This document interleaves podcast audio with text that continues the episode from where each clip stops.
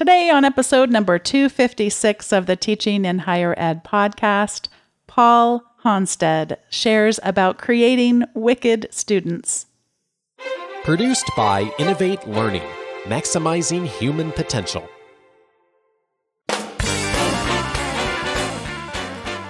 Hello, and welcome to this episode of Teaching in Higher Ed. I'm Bonni Stachowiak and this is the space where we explore the art and science of being more effective at facilitating learning. We also share ways to improve our productivity approaches so we can have more peace in our lives and be even more present for our students.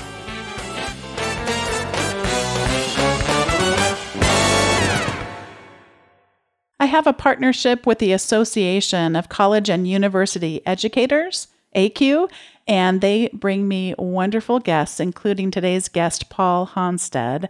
ACUE's courses and community site feature many teaching and learning's top experts, faculty developers, and practitioners, and they showcase evidence based teaching practices. And I'll be linking in the show notes at episode 256 to the ways in which that Paul has contributed to ACUE's work, and I'm excited to share more about him now. After 30 years in the classroom, Paul Hanstedt will become the founding director at the Center for Academic Resources and Pedagogical Excellence at Washington and Lee University in July 2019. He has worked with over four dozen colleges and universities in the US and Asia to explore general education and pedagogical reform, and is a recipient of several teaching awards, including a 2013 State Council for Higher Education in Virginia Outstanding Faculty Award and the 2014 Case Carnegie Virginia Professor of the Year Award. He's authored several books, including General Education Essentials and creating wicked students. Paul, welcome to Teaching in Higher Ed. Thank you. It's nice to be here. I believe the first time I ever heard about you was actually by way of your book title, which mm-hmm. I don't, you know, I don't like to pick favorites, but I got to say it is among, I can say it's among my favorites, instantly caught my attention because this word wicked, which I was mentioning to you, that that uh, comes up a lot for people I know from Boston, like wicked awesome. That was a big expression when I was in college, wicked awesome. I don't know if they still say that there, but instead yeah. you you called your book creating wicked students. And I imagine we probably have to back into this. So should we first talk about other wicked things you've come across in terms of higher education? Oh, in terms of higher education. Okay. Yeah, what yeah. Are, what are wicked things in higher ed? Well, it's intriguing. So I first came across the term when I was in Hong Kong I was there as part of a Fulbright to help the region shift their university curriculum from a three year to a four year system. And I encountered a gentleman named Edmund Coe, and he was educated at Stanford University and then was an engineering professor at uh, Carnegie Mellon. And then when I met him, he was at the Hong Kong University of Science and Technology. And he was talking about wicked problems that his uh, engineering students would encounter problems where the dynamics were shifting, where the data was incomplete, where there was a pressing need to solve the problem, but you were doing it half blind sometimes and uncertain of where things were going, but you still had to do something about it. And he mm-hmm. said, you know, if, if our engineering students are going to face these wicked problems, they better have wicked competencies. And uh, coming away from that conversation, my thought was that we're all facing wicked problems, that every there's so many of the the issues challenging us these days social media technology human interaction in a political uh, forum how we get along with each other how we communicate with each other who we're communicating with our assumptions about each other all of that those are wicked problems. The opioid crisis is a wicked problem. Education is a wicked problem. Politics is a wicked problem. And my my basic theory is if we're going to face all of us, you know, to use Edmund's words, if we're going to face wicked problems, we better have wicked competencies, all of us. I'm so curious, was that part of their culture, that expression, or was he bringing it across from the US? Is that something well, it, that. Yeah, no, it's actually not, as far as I know, a phrase that came out of Hong Kong. Okay. My understanding of it is that it began in city planning. I'm sure I could track down the, the actual citation for you. I've seen it, read it, but I don't have it right in front of me in the 70s and the the recognition in city planning that they were doing a very good job of preparing their students except when their students got into the world things were much more in flux and mm-hmm. much more mm-hmm. dynamic and then as i understand it engineers heard the term and thought well this describes perfectly what we have so i believe it comes out of actually united states academic settings and recognitions of the the difference between the sort of tame problems we face in the classroom and the wicked problems that people face in a dynamic world I'm going to take us on a tiny bit of a tangent, and I promise it will make sense in a second. But have you ever heard of the Milgram experiment where there were people who were being shocked in another room? And then the person who was delivering the shock, they kept saying, "Oh no, it's okay. They're fine. They're fine. Don't worry about them. Just keep going." And they would they would say, "Raise the level of the shock." And then it's a psychology experiment. so it, it, just came up today, oh, actually. Oh, you and I have weird connections like this. So how did yeah, it come up yeah, today? yeah, yeah. Why did you bring that up? Well, so I think you might have a dog with you. Is that correct? I have a dog in my house. I kept thinking I heard a little whimper of a dog, or I thought it was a bird. I couldn't decide. You know, the window's open, so you probably are hearing a bird. Oh, yeah. how lovely! Anyway, I just yeah. have this this random. I feel like from getting to talk to you before we started to press record. I feel like you could mm-hmm. do this little little, little tangent with me. Thinking, like, is this a test for me to see if someone's being harmed in your presence? Yeah. I think it's good. Yeah. You, you, here's the intriguing thing. You know that that that that initial study was just a baseline study, right? And that there was a whole series of studies that came after it with very different variables. I was not aware of that. In fact, I, I am more aware of that that study could never happen today because of some of the right. the right. rules we have around research. But no, I did not know that. Oh no, they did it. I want to say they ran it somewhere between uh, twelve and 20, 20 different ways. You know, sometimes there was a scientist in the room, sometimes there were two scientists in the room, sometimes they could see the recipient of the shock, sometimes they couldn't, sometimes there was another non scientist in the room. Oh, okay. Um, and I want to, and, and, I don't have it real clear in my head. And again, this part of this comes down to me for this conversation with dress code. my daughter, they have this anonymous reporting system. And so, one of the things I was going to suggest is that they make it a two tier system that two people have to report the same person, you know, before they get called in for dress code. Because one of the later variations actually went down to, and I can't remember if it if it was that there were two scientists in the room and one was arguing for the shock and the other was arguing against the shock, mm. or if there was mm. another participant in the room, but it dropped down to zero. When that variable was present, the person that was being administering shock refused to do it. Isn't that intriguing? That is super intriguing. Thank you for allowing me to go on that. Um, yeah. I, I, suppose that we can somehow tie it back to Wicked. We can tie yeah, it back to know. the word Wicked.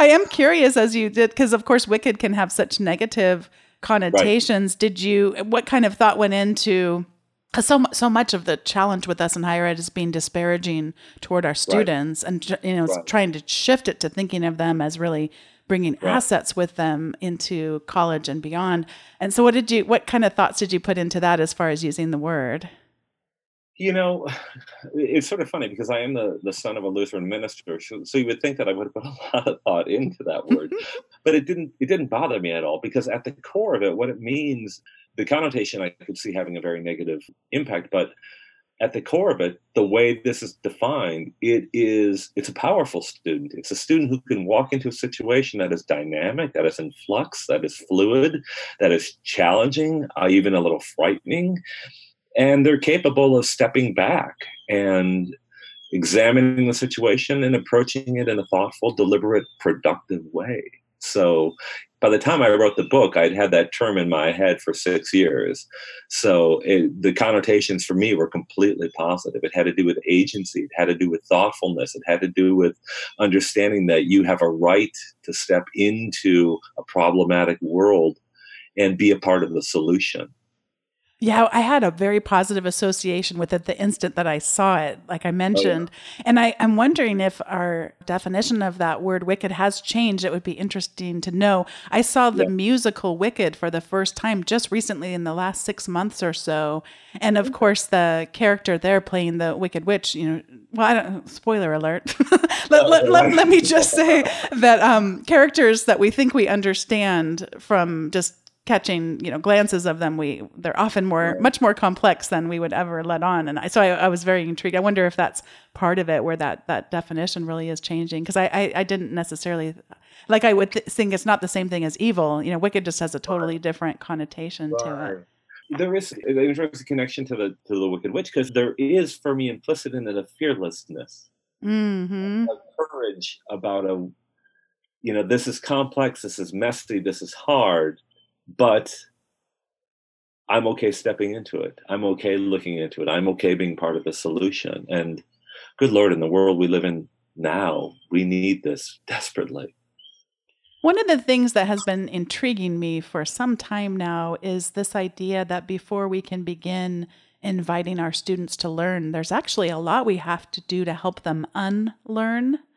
Yes. What kinds of things have you noticed in your work that really come up for needing to help our students unlearn? And and also I suppose we can what we need to unlearn too. There's a lot of that. Oh no, exactly. Yeah, no. So let's come back to the, the what we need to unlearn because I think that's a really great question. Yeah.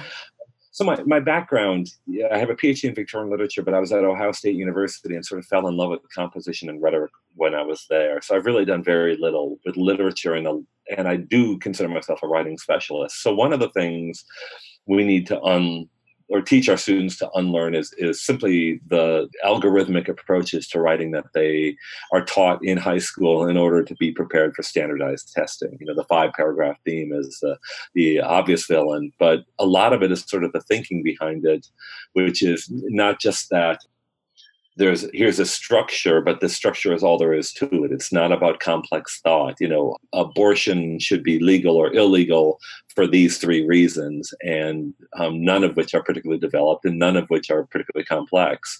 So if we're going to get students used to complex problems that idea that there's there's a one paragraph answer to something or three one paragraph answers to a complex problem. That's one of the things we have to unteach.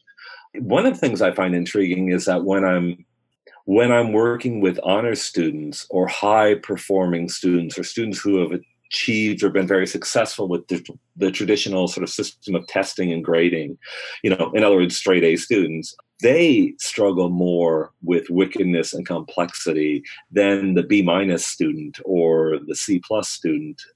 And sometimes that's simply because they're they become risk adverse because the grade seems to be the determining factor, the determining factor. Whereas for other students, they're actually kind of intrigued with the problem and they have a little bit of that cocky wickedness, sort of sauntering swagger, and they will take on a wicked problem and take risks and sometimes come up with better, more thoughtful, more creative, more out of the box solutions than the, the brightest students in the class or the highest performing students in the class, is a better way to put it. A challenge that so often comes up from people when we start to open up these ideas of, in, in some cases, it comes up of having, you know, getting rid of the rubrics for something and just letting people create.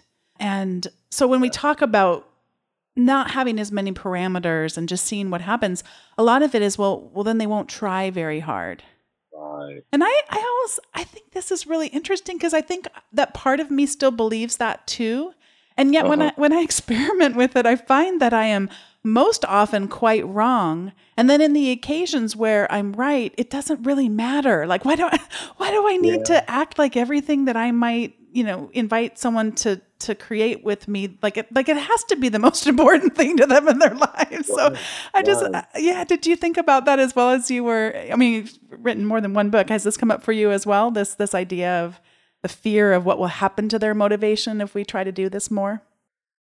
It's funny, it hasn't I, I wasn't thinking about it sort of, I didn't have it at the forefront of my mind as I was writing either of the books. But I know that my thinking has been shaped a lot by irreverent students, by students who have more creative ways of approaching the world, who take more risks. And you, it's interesting that you mentioned rubrics because I had one student in particular, and I work, I have a I have a complex relationship with rubrics. Um, I recognize their value. I recognize how they can be used very productively to communicate to students this is what I'm looking for. And we have to communicate to yes. students what we're looking for, particularly in a wicked context. Yeah. But I've always just kind of felt like every time I use them, I'm sort of manipulating the boxes to get where I want to get with the student's grade or you know, in, or in terms of motivating them. And I remember one year where I thought, okay, this is a year where I'm going to use these rubrics. And I had them sitting by my desk and I was doing paper conferences. And at the end of every paper conference, I would turn to the student and say, okay, well, you know, just so you kind of know, here's the rubric that I'm going to use to be grading the paper. And if I were to mark you right now on this draft, here's kind of where I put you in the thing. And and there was one student where I sort of began by saying, you know, I don't know if you're familiar with rubrics, and she is of Jamaican descent and was raised I, I, want to say by a single mother, but I'm not entirely sure, and was a little bit of a free spirit, and she, the minute I said, I don't know if you're familiar with rubrics, and she goes, Well, I know I'm much more than is in those little boxes right there.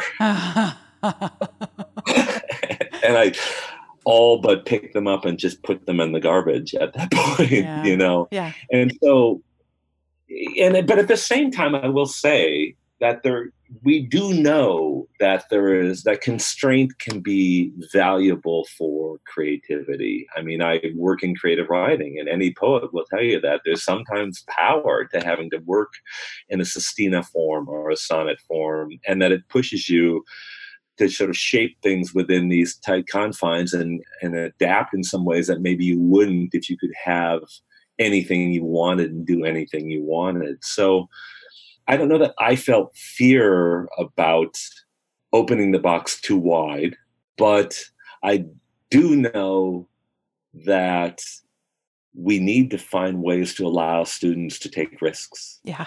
If we if we everything we have in our class fits in a little box and everything we do in our class has a grade attached to it, they're not prepared for when they step into a complex world, a messy world, a world where none of the problems look like anything they faced in the books or in their classes. I also have a complex relationship with rubrics, and yeah. I, I have lots of different feelings about it. But one of the things that I just absolutely think we all need to resist is mm-hmm. this notion that I'll know it when I see it. Yeah. Because rather yeah. than freeing them up for the kind of creativity and the messiness that you're describing, instead we're yep. expecting them to read our minds and they mm-hmm. do not yeah. have the same right. educational yeah. background or perspective. I mean, I just think that that that is not fair to to our students, and so that as far as sometimes I use them, sometimes I don't. I think I should use them less in terms of just this. If if it is more of a creative type of a thing, and some people right. have put together some wonderful rubrics for creativity yeah. like AAC&U has some nice ones. So it's not like I think that they're all bad, but I, I think yep. we should use them when they're helpful and don't use them when they're not helpful. But don't yeah. expect people to read our minds and and know yeah. that we're going to know when we see it, whatever it is.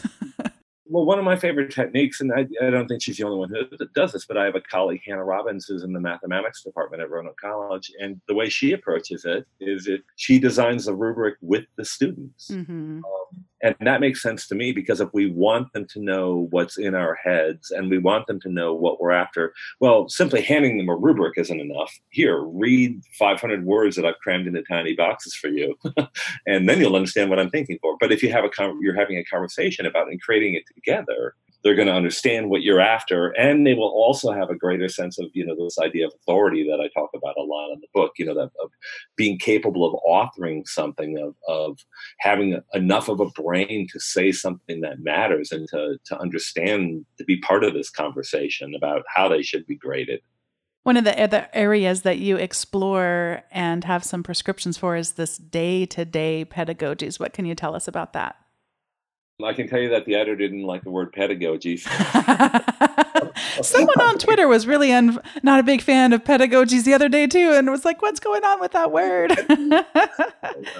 I mean, here's here's what it comes down to. So, if we want students to have the authority, a, a sense of authorship, an ability to walk into the world and not just, you know, be a part of the world, but also to kind of create the newness of the world. I mean, the world is changing every single day. This is obvious, right? And and if we want our students to be full, full participants in citizenship and in business and in nonprofits and in politics, they have to be part of that authoring of new things and new ways of thinking about things and new solutions to problems.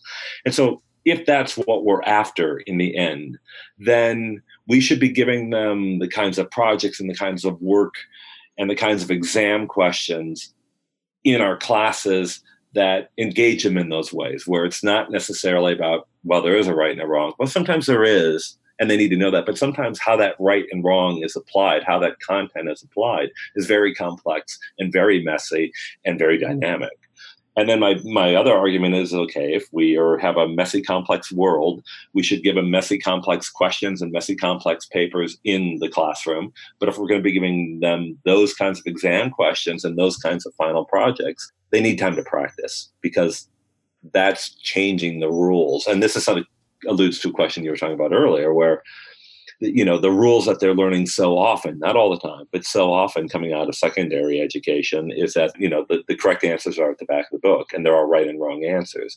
Well yes there are sometimes and yes there are not sometimes. But if what i'm saying is that listen there are variations of what is accurate, variations of what is a good idea. Here's a complex problem.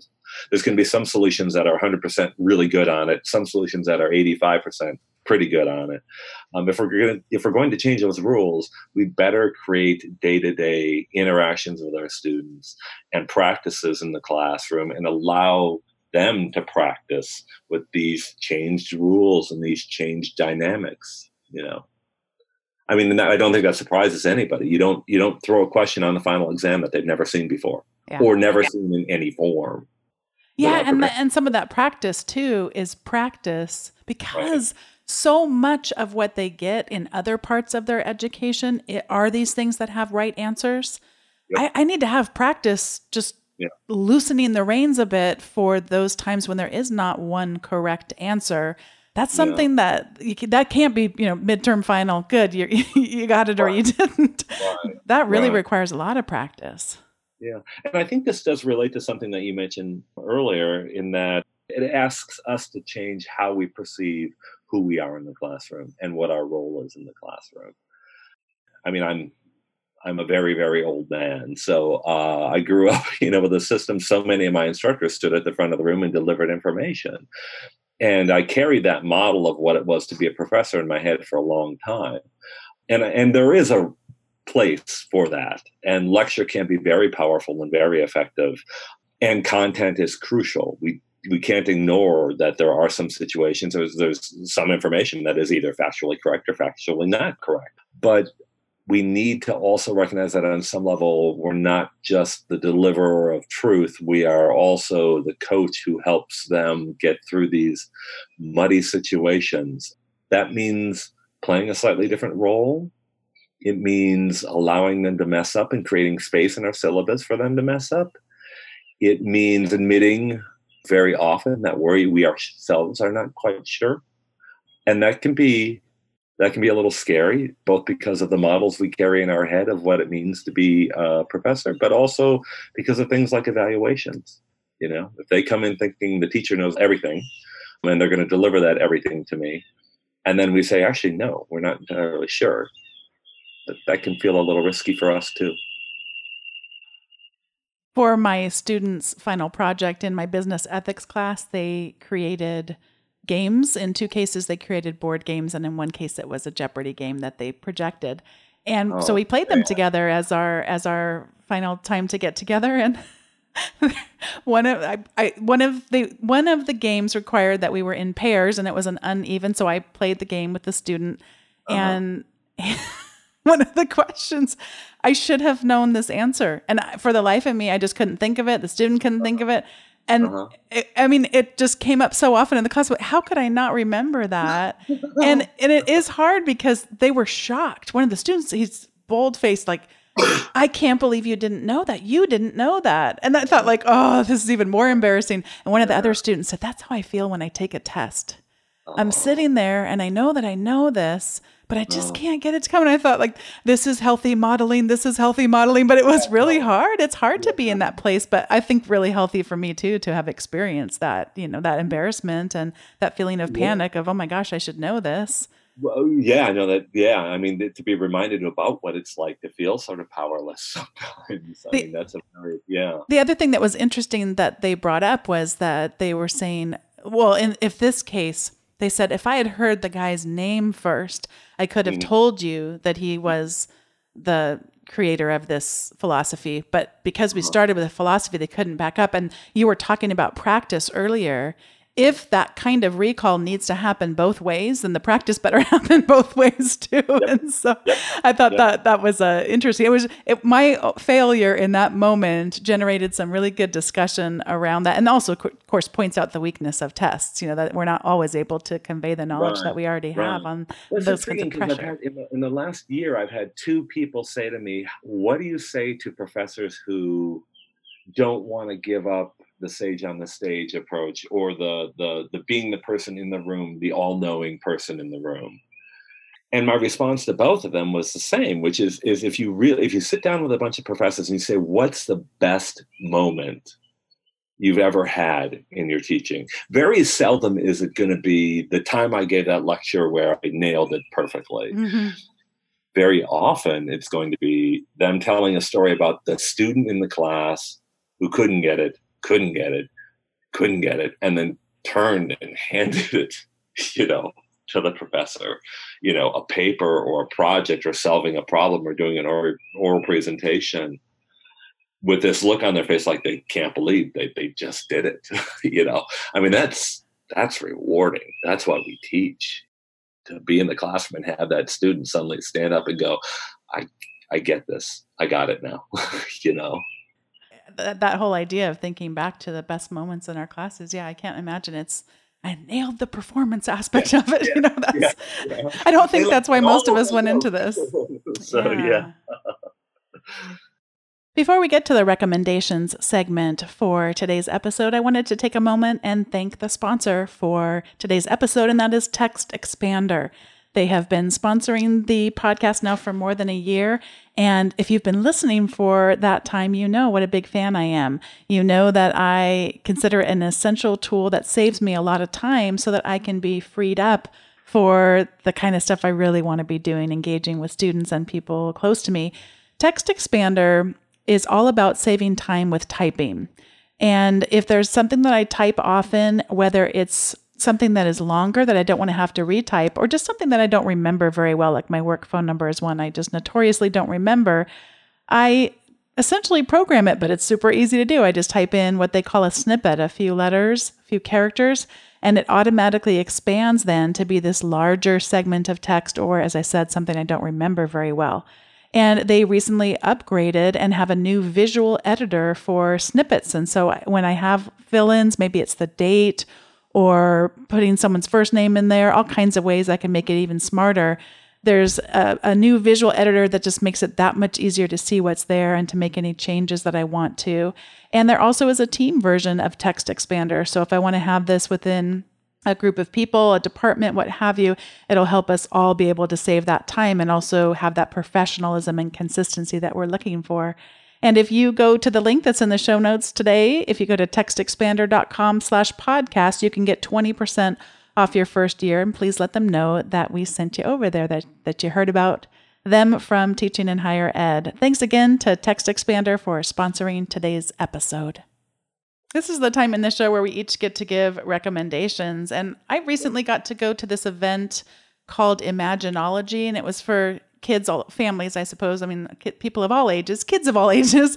And Right, they yeah. had all these different exhibits. It was on a fairgrounds by where we live. So there, there's a farm on the fairgrounds, and they had the uh-huh. kids got to see that. And one of the things they had was just this open play area and I forgot the name of the organization, but I'm going to put it in the show notes because I can ask my husband. I know he took a picture of their information. So I'll put the name of this nonprofit. But the nonprofit, they had brought in just all this stuff for the kids to use and build and create and imagine. They had cardboard and tires and I didn't even, I never thought of this as something kids would enjoy playing with, but the kinds of they're not headphones, but the things you put over your ears to protect you from oh, like earmuffs. yeah, something? yeah. And then they had, I mean, just all kinds of stuff. And then, but as they came in, there were rules. And so I'm just going to read the kids' oath that they take, and then I'll read the one for the ones bringing their kids there. So the kids' oath I promise to take care of this place, take care of this stuff,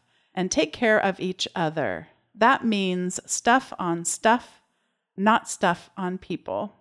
Uh-huh. And I love the simplicity of that and the invitation that it is to, you know, be here, but, you know, take care of the place that we are creating here. And the adult's oath is I promise to let the kids lead the play and uh-huh. encourage the four C's creativity, communication, collaboration, and critical thinking. And my son and daughter just had the best time there, just free play, just go do whatever you want. It was really, really great fun. And I just was inspired by this and will encourage people to take a look. I've got pictures that I'll put in the recommendations so you can have a look and also uh, link to that nonprofit once I figure out what the heck its name was. they were they were great. Yeah, and think about how that contrasts with our, with our syllabus. Mm-hmm. syllabus yes, right, which is rules about how you can fail yes. if you don't do the right things. so, Absolutely. Paul, what do you have to recommend for us today? Well, this is interesting. I've been thinking about this for a while, and and a little a little background is last year I had a sabbatical, and after 21 years as a professor at that point, I got the Wicked Students book done pretty early in the sabbatical, and I was working on a novel. I've got a crazy idea for a vampire detective, mm-hmm. you know, um, but I I really spent a lot of the year reading, and it was the first time I've been reading where I, I read I probably read more books in that one year than I've read I had read in the previous two decades, you know, and part of that is raising kids, and part of that is having the job and commuting and all these things. Well, and then that connects to this other idea. I was I had some students teaching a class, and they were talking about the amygdala, and they were talking about how the amygdala takes information very quickly, and then, then it's basically the fight or flight place. Mm-hmm. And then I was thinking about David Kolb and James Zull and their model for deep learning, which you know begins with information input, concrete input, and then reflection, and then hypothesis, and then action or testing of the hypothesis. And it's on a circle. So, you know, one leads to the other, and it can be nonlinear. And, you know, but here, here's where I'm going with all of this. I've been thinking a lot about what I call the necessary pause. The ways so often our students come in, we give them information, they take it, and then they hand it back to us in exactly the same form. And what we know is that that speed doesn't deepen their learning. It doesn't really mean that they've taken the information in and owned it. So I've been thinking about the ways that sometimes asking students to write about biology using visual forms or write about literature by creating a video, that change of genre forces them to pause and to think okay, how do I translate this from one form to another? What videos have I seen before? How might I do this?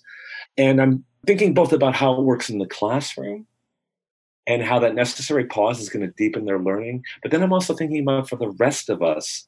And this is where my mention about reading last year on my sabbatical comes into play. How much I, I, I learned to pause again, to not just get something in and then turn it around and put it back out. I was reading more carefully. So mm. I guess I my recommendation is that people pause more.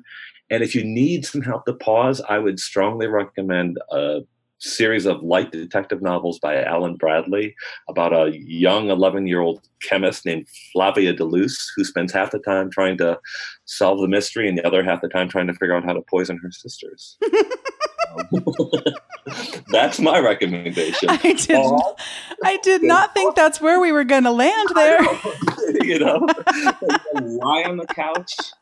Give yourself because we know this, right? We know that when you know how many times people say, "Well, I'm in the shower," then suddenly the idea came to me. Well, that's because you're not trying to to move so quickly.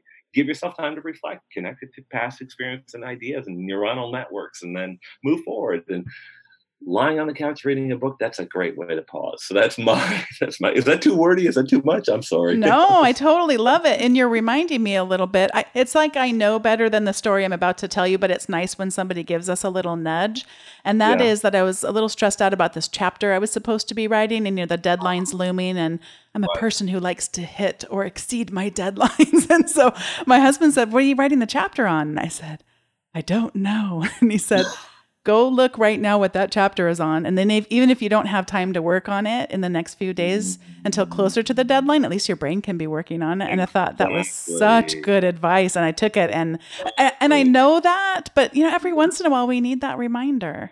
God, yeah, no, because sometimes, you know, we, we made it in this profession because we perform high and fast. Mm-hmm. We quickly, we meet our deadlines, we publish, you know, we exceed expectations and boy, good.